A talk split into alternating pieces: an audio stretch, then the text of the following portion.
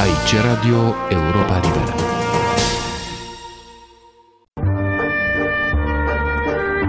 Cultură și politică. O rubrică de Victor Eschenazi Moroșa. Dacă astăzi trăim într-o lume în care vocea intelectualității artistice care contează se aude din ce în ce mai rar în planul politicii și al ideilor, nu același lucru se poate spune despre deceniile ce au precedat răsturnările istorice ale anului 1989 în centrul și estul Europei.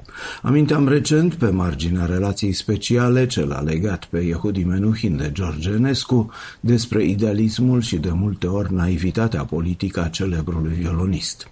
Unul din biografii săi, Humphrey Barton, îl cita cu pasaje dintr-un discurs pronunțat la Davos, în Elveția, în 1995, când i se înmânase un premiu – Menuhin declara atunci, speranța mea cea mai mare pentru umanitate este să învețe cât de puțin un sens al măsurii ca și al proporției, al direcției ca și al seninătății, îmbrățișând întreaga creație a vieții cu un spirit de curtoazie, reverență și respect, demnitate și umilință.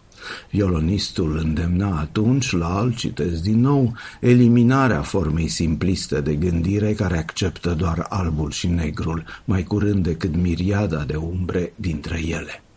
În memoriile sale, călătorie neterminată, Yehudi Menuhin a evitat cu câteva excepții să evoce multiplele sale lor de atitudine și inițiative pe plan politic în cele mai diverse situații.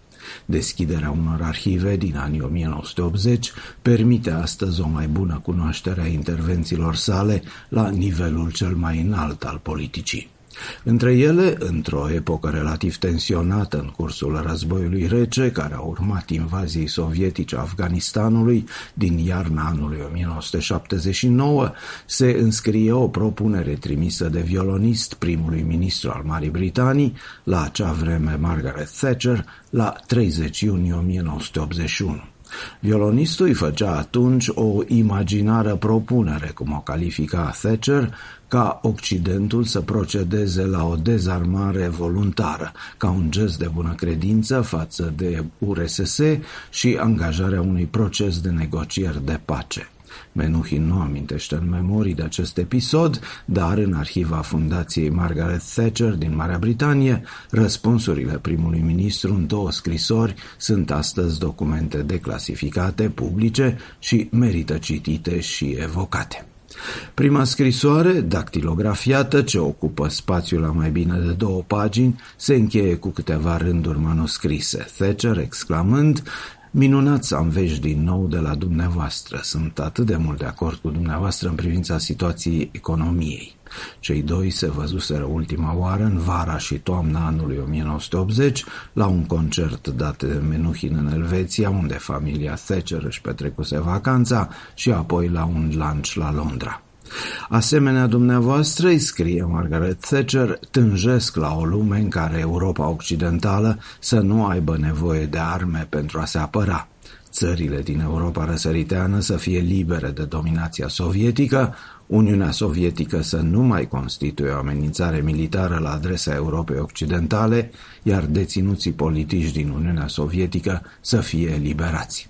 Acesta este felul de obiectiv ideal pe care membrii comunității europene l-au în minte în contextul activității de cooperare și securitate în Europa.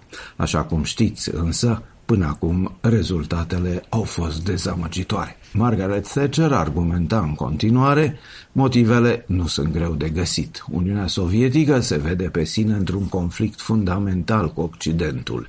Ea pretinde a fi convinsă că răspândirea comunismului ar fi esențială pentru progresul și pacea lumii.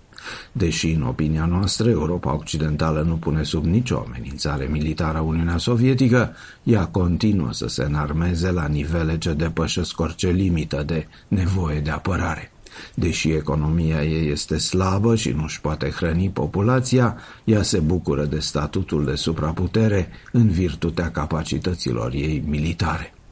Nimeni nu poate fi sigur de intențiile Uniunii Sovietice, continuă răspunsul dat lui Menuhin de Margaret Thatcher, dar trebuie să-i observăm și judecăm comportamentul. Invazia Afganistanului, un stat nealiniat independent, a fost pe bună dreptate condamnată. Trebuie să căutăm în continuare o soluție politică și o vom face, fiindcă o retragere sovietică ar îmbunătăți, între altele, climatul politic pentru negocierile de dezarmare și astfel, desigur, ar ridica presiunea neîncetată și asupra Poloniei. Premierul britanic încheia sunt forțată la concluzia că între Est și Vest este nevoie de un nivel internațional de încredere și de siguranță mult mai profund, înainte ca felul de acord pe care îl întrevedeți să devină negociabil. Facem tot ce ne stă în putere în acest sens. Yehudi Menuhin persista aparent în convingerile sale, adresându-i o nouă scrisoare la 4 august 1981 pe tema, citez, securității europene și a dezarmării. Margaret Thatcher răspundea la 27 august, foarte scurt de data aceasta, în numai 15 rânduri dactilografiate.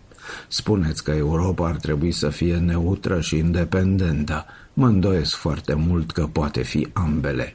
Europa poate fi independentă numai dacă este apărată așa cum se cuvine iar în fața forței militare masive a Uniunii Sovietice, ea nu se poate apăra cum trebuie decât în cadrul parteneriatului Alianței Atlantice. Dacă alianța nu rămâne unită și eficientă, mă tem că nu va exista stabilitate sau securitate pentru nimeni în Europa. Aici Radio Europa Liberă.